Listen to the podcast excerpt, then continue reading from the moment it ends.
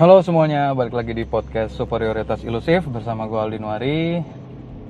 Sebelumnya gue mau mengucapkan bela sungkawa, turut berduka untuk saudara-saudara kita yang sedang tertimpa musibah musibah gempa di Majene, Sulawesi Barat, kemudian longsor di Garut, kemudian banjir di Kalimantan Selatan. Tepatnya gue kurang tahu, tapi intinya turut berduka. Kemudian juga kalau kita lihat di medsos, kita juga telah kehilangan ulama, salah satunya Syekh Ali Jaber.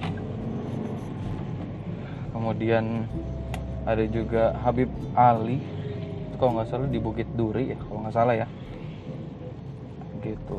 Innalillahi wa inna ilaihi raji'un. Mudah-mudahan Allah kasih tempat terbaik di surganya Allah Subhanahu wa Ta'ala. Oke, balik lagi di podcast gua. Actually episode sebelumnya belum gua upload. Seperti biasa, rekam dulu aja, uploadnya belakangan. Tapi jujur bener deh, gue nggak tahu algoritmanya Spotify atau Anchor-nya kayak gimana. Tapi gue kalau misalkan ngelihat analitiknya tuh ada yang denger ternyata.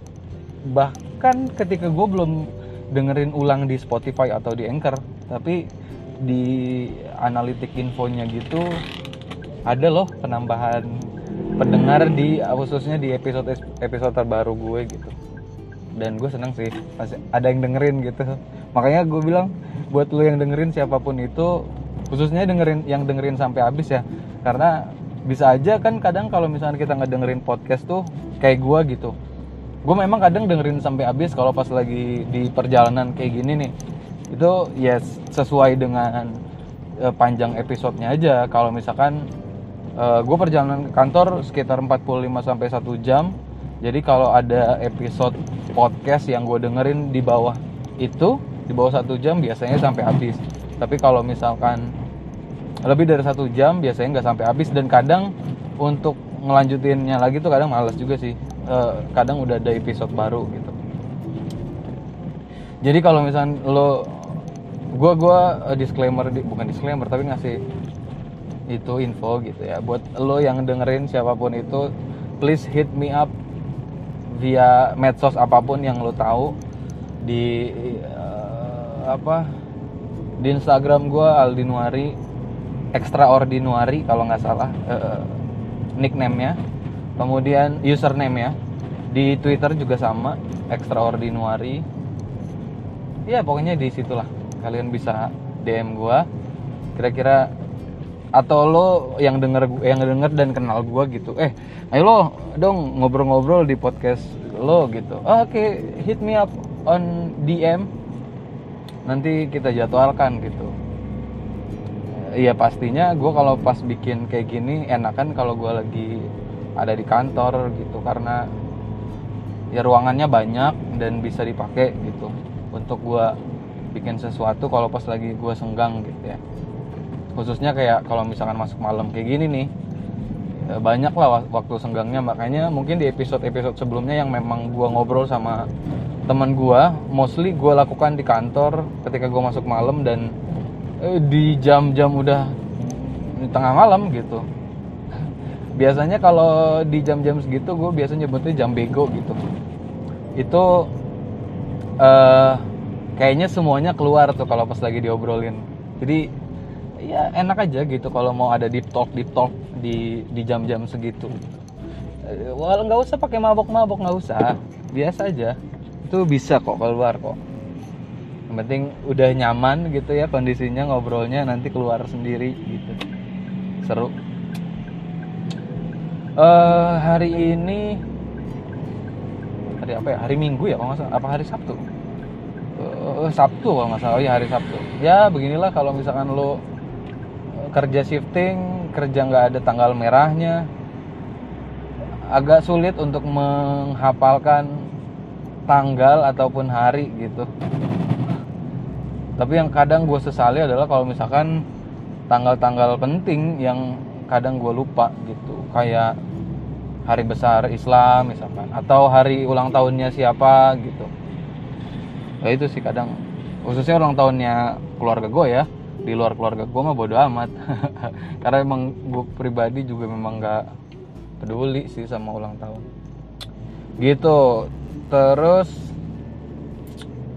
apa ya, malam ini intinya COVID makin kacau guys, jadi stay safe.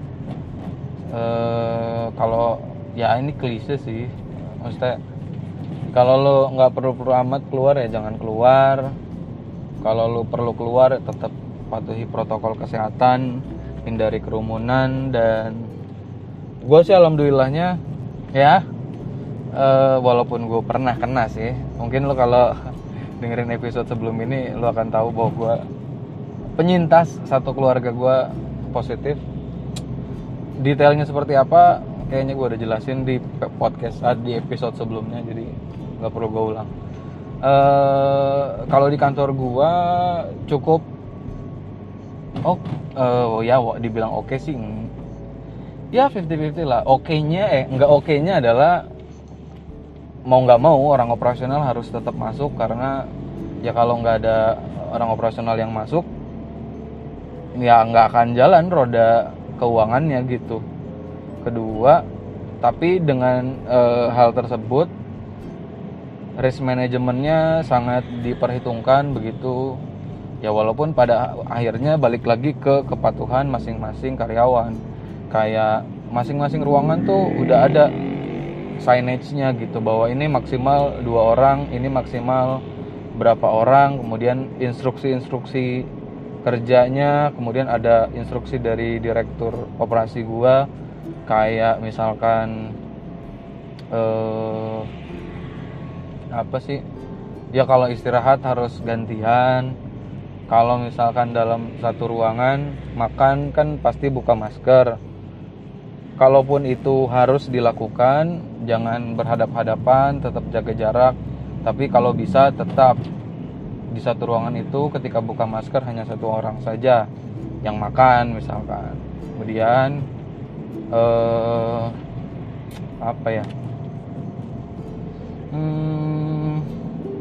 apalagi ya, pokoknya cukup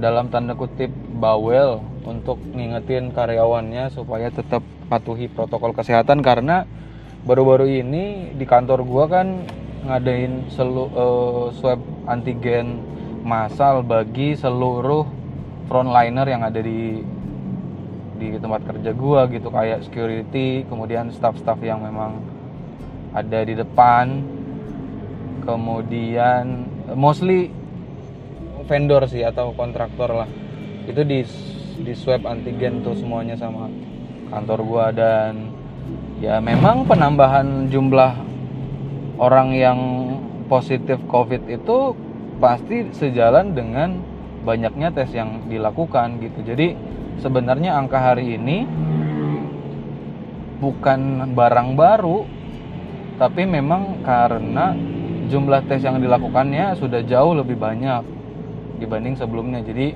yang terkonfirmasi positif pada akhirnya ketahuan gitu. Pasca COVID apakah ada perubahan dalam hidup? Mungkin secara psikis iya, jadi lebih kayak lebih hati-hati, lebih khususnya untuk anak gue sih. Kayak gue belum bolehin dia untuk keluar rumah. Sebelumnya iya loh, sebelumnya kadang keluar rumah, maksudnya kayak ke tetangga kadang, atau enggak di depan gitu, ntar main di depan. Sekarang enggak gue. Terus kemarin pun gue ke rumah mertua gue, enggak boleh kemana-mana gitu, di rumah aja. Dan itu pun gue sudah memastikan bahwa guanya sudah ya, kita sekeluarga udah dites ulang dan hasilnya negatif semua, alhamdulillah. Terus ada jeda waktu dulu dari gua terkonfirmasi negatif, di jeda berapa hari gitu sampai benar-benar aman lah. Dan guanya sendiri sih memang udah nggak ada gejala sih. Walaupun kadang gitu kayak gue nggak tahu ya itu apakah efek obat atau apa begitu. Jadi kayak gejalanya tuh kadang masih ada, atau mungkin secara psikologis gitu memang kena. Kayak sebelumnya beberapa hari lalu nyokap gue kayak ngeluh sesak dan khawatir takutnya positif lagi gitu. Terus gue cek kan, gue ada oximeter tuh yang dapat dari kantor juga, oximeter, kemudian dicek suhunya normal semua, oximeternya juga baik gitu, maksudnya lebih dari 95 kadar oksigen dalam darahnya, which is baik gitu. Jadi gue bilang itu psikologis aja kali mah, udah coba dikerok merah banget, dan abis itu seseknya hilang. Biasalah orang Indonesia apa juga penyakitnya masuk angin gitu, dan solusinya adalah dikerok. Tapi alhamdulillah sembuh. Terus kayak kayak gue kayak kena asam lambung. Kalau gue kayaknya kalau asam lambung itu efeknya adalah pusing. Kalau lambungnya udah kena tuh biasanya pusing. Nah, mayoritas obat untuk COVID itu adalah sifatnya asam gitu, jadi pasti akan berpengaruh sama lambung. Makanya banyak juga tuh, maksudnya nggak berdiri sendirilah si obatnya, itu pasti ada yang buat ngobatin lambungnya juga gitu, ngobatin hatinya juga gitu, dan sebagainya. Jadi bini gue kemarin itu perutnya sakit gitu, sebelum mungkin efek obat yang dulu kali, karena kan kita minumnya banyak banget gitu. Terus abis itu udah nggak ini lagi. Gue pun kalau gue itu tadi efeknya adalah asam lambung, dan gue kalau lambung udah kena tuh gue pusing gimana gitu. Tapi habis itu udah. Dan memang guanya juga sih yang memang bandel hidupnya, ngopi jalan terus, ngerokok jalan terus gitu. Jadi ya udah. Tapi intinya sih mungkin secara psikis aja sih yang lebih banyak kena. Makanya gue berusaha untuk nggak terfokus ke hal tersebut gitu. Jadi benar-benar menghindari gejala psikosomatis gitu, yang sebenarnya nggak ada, sebenarnya kita tidak merasakan gejala itu, tapi karena banyak informasi yang kita terima akhirnya kita merasakan gejala seakan-akan kita seperti itu gitu. Ya pokoknya tetap patuhi protokol kesehatan lah guys, dimanapun gitu. Ya vaksin hari ini udah ada beberapa juga yang memang sudah disuntik vaksin, tapi katanya vaksin itu baru benar-benar efektif ketika vaksinasi yang tahap 2 gitu. Makanya kalau di Brazil itu efektivitasnya baru 50%. Gue nggak tahu tuh medianya menggal-menggal berita atau kayak gimana, tapi ada juga yang lain bilang bahwa efektivitas vaksin itu akan benar-benar maksimal ketika vaksinnya yang kedua kali, jadi 2 kali vaksin. Nah, karena gua penyintas alumni gitu, jadi kayak gua nggak perlu divaksin, karena gua mah bukan virus yang dilemahkan lagi yang udah masuk ke tubuh gua, tapi memang virus benerannya gitu. Nah, kalau lo dengerin suara gue kayak ngap gini, karena memang gue perokok. Sebelum ini kayaknya gue juga udah ngap, tapi mungkin emang ada kali ya efeknya sedikit ngap gitu, cepet capek. Iya kali ya, gue nggak terlalu bisa bedain sih bedanya kayak gimana gitu. Terus apa lagi ya info-info terupdate hari ini? Oh, gua kayaknya di episode sebelumnya juga gua pernah ceritain ini. Bukan. Memang gua ceritain karena gua excited dan seneng. Per hari ini 10 hari kalau nggak salah, atau 11 hari. Jadi gua kan trading, future trading Bitcoin di aplikasi namanya Bybit. Pokoknya modal awalnya itu tadinya 1 juta satoshi, Satoshi itu berarti 8 angka di belakang koma. Jadi kalau 1 juta Satoshi itu hitungannya 0,001 Bitcoin. Nah, modalnya segitu, kemudian pas dikirim ke Bybit dari Indodax gitu kan ada fee-nya memang gede banget, 50.000 Satoshi. Jadi tinggal 950.000 Satoshi itu modal awalnya.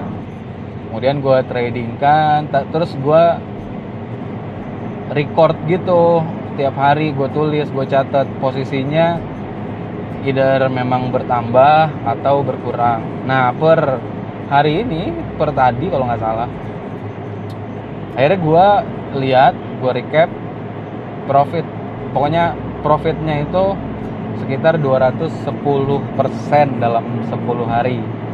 Wow, that's impressive buat gue, karena prestasi gue terakhir itu 121% dalam kira-kira 2 bulan. Ini gua 210% dalam 10 hari. Tadinya gua nggak mau withdraw gitu, nggak mau gua tarik. Jadi kalau nggak salah modal awalnya itu sekitar 3 sampai 4 jutaan kalau dirupiahkan. Kemudian terakhir itu dapet berapa ya? 14,7 juta. Itu 3 kali lipat lah pokoknya. Dan tadinya nggak gue mau ambil, maksudnya mungkin Bitcoin masih akan naik gitu. Tapi tadi temen kuliah, sohib gue lah, butuh duit, pinjam duit segini. Terus gue bilang, gue mah nggak pernah ada duit di ATM gue, maksudnya duit gue tuh jarang ada yang ada di ATM, kayak palingan buat seminggu doang, habis itu ntar gue tambahin dari mana, tadi transfer sama bini gue atau gue ngambil dari Bitcoin atau apa. Nah, karena teman gue tadi mau minjem, udah akhirnya tadi gue tarik. Jadi hampir seluruh profitnya gue tarik tadi sekitar $729, kalau dirupiahkan sekitar 10 jutaan.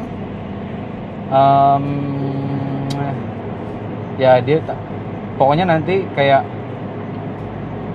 90% atau 85%-nya gue akan masukkan ke akun gue yang akun saham, karena resikonya jauh lebih kecil dibanding di kripto.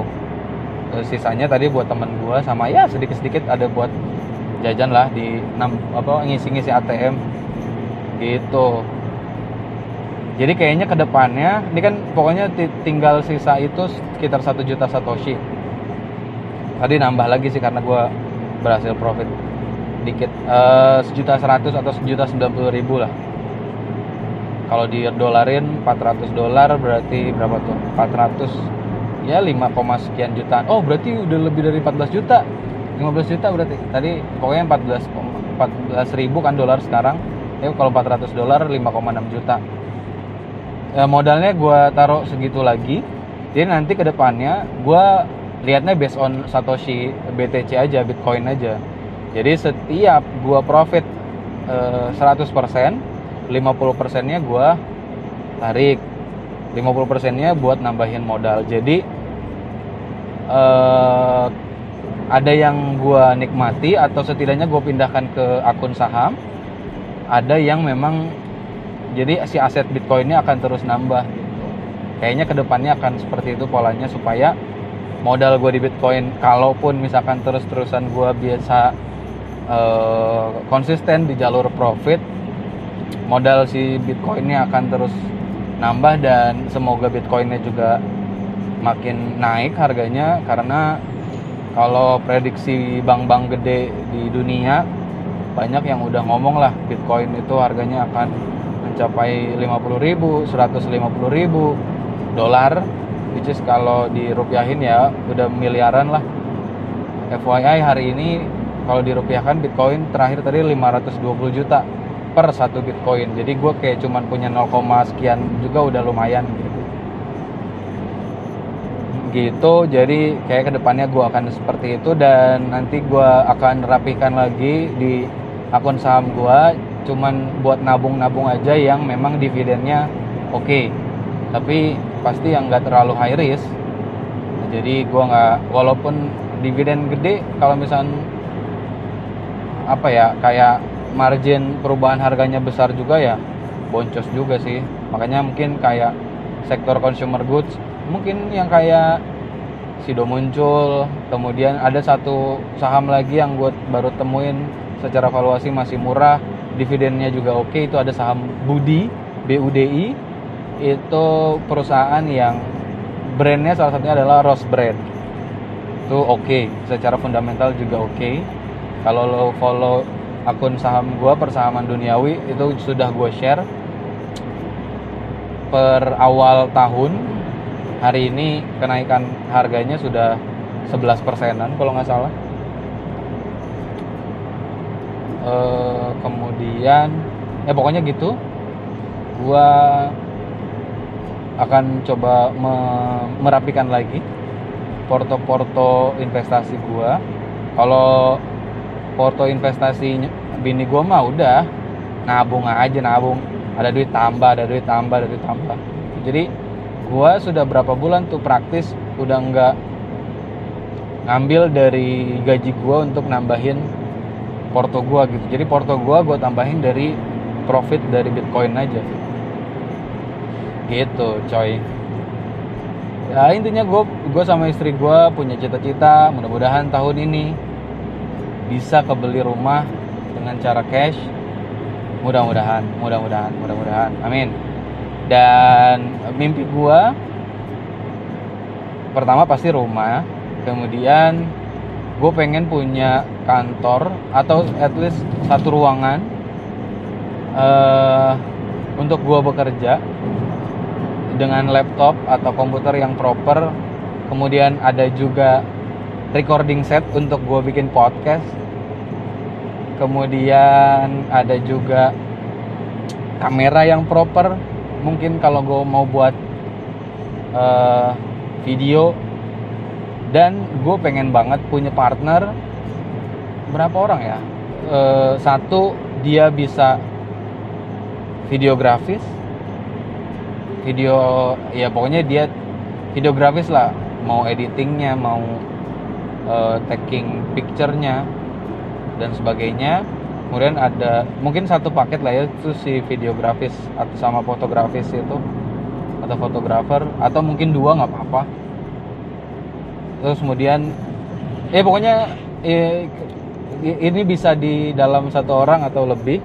Pokoknya gue pengen punya partner yang bisa videografis, kemudian desain grafis, fotografis, kemudian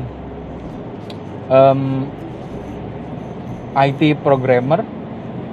Karena gue punya mimpi pengen bikin perusahaan di industri kreatif, khususnya di bidang DeFi itu Decentralized finance. Gue juga pernah singgung di beberapa episode sebelum ini. Itu yang gue pengenin ke depannya seperti apa. Either gue bikin koin dan koinnya nanti ada gunanya gitu, nggak cuman kayak buat trading doang atau invest doang. Mudah-mudahan nanti secara legalitas juga sudah oke, sudah diizinkan sama pemerintah. Karena hari ini aset kripto itu baru diizinkan untuk sebagai alat investasi, tapi kalau untuk alat pembayaran belum. Nah, gue juga nggak tahu tuh si OVO dan kawan-kawannya payung hukumnya apa. Mereka sudah bisa dipakai untuk sebagai alat pembayaran, karena alat pembayaran yang sah di Indonesia harusnya hanya rupiah gitu. Jadi kalau misalkan si OVO dan kawan-kawannya sudah boleh, OVO maksudnya, kok OVO, OVO, GoPay dan kawan-kawannya sudah boleh, harusnya si kripto ini tinggal nunggu waktunya aja sih gitu. Dan mau nggak mau sih menurut gue Indonesia harus adaptasi nih sama teknologi yang satu ini, karena kalau enggak akan ketinggalan. Dan beberapa negara di luar itu udah mencanangkan ada namanya CBDC kalau nggak salah, Central Bank for Digital Currencies. Jadi bank sentral untuk si digital currency, walaupun mungkin secara prinsip hal tersebut nggak apa ya, sangat setidaknya bertolak belakang dengan prinsip si Bitcoin ini atau koin pertama yang muncul yang diinisiasi sama Anonymous dengan nama Satoshi Nakamoto. Namanya gitu, tapi nggak tahu itu orang Jepang apa bukan. Tapi kalau dari domainnya ketika itu katanya sih orang Inggris, domain yang buatnya ketika itu. Jadi jangan bikin pengennya decentralized gitu, nggak ada yang ngatur-ngatur, semua diatur oleh sistem yang ada di blockchain. Nah kalau ada central banknya, ya nggak tahu itu jadi nggak sesuai sama prinsip awal, tapi ya nggak tahu lah. Mungkin orang-orang besar yang ada di belakang bank sentral hari ini cukup kerepotan dengan adanya dan semakin majunya dunia blockchain ini atau kripto ini gitu. Jadi mau nggak mau mereka harus adaptasi gitu ya. Mudah-mudahan target gue udah gue tulis ada di Twitter gue, di pinnya bahkan gue pengen ini terjadi, targetnya sekitar 3 tahun, jadi 2021, 2022, 2023. Jadi awalnya pasti harus dimulai dengan gue punya rumah, kemudian gue punya ruangan, dan baru alat-alat yang lain dibeli dan yang lainnya menyusul. Gue sekarang pakai masker dulu karena udah mau masuk ke area Jakarta dan masker gue kebalik gitu coy. Aduh,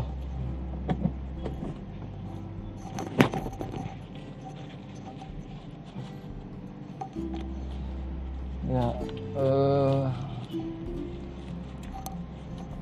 apa lagi ya, ya pokoknya teman-teman jangan lupa minum vitamin juga buat jaga imun tubuh karena penting banget.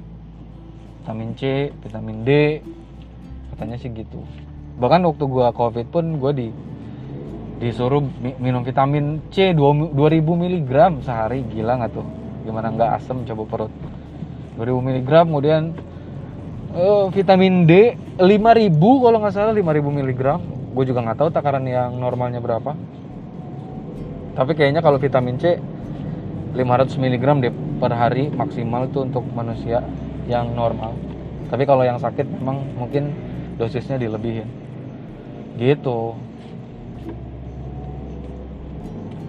Udah kali ya, udah berapa menit sini?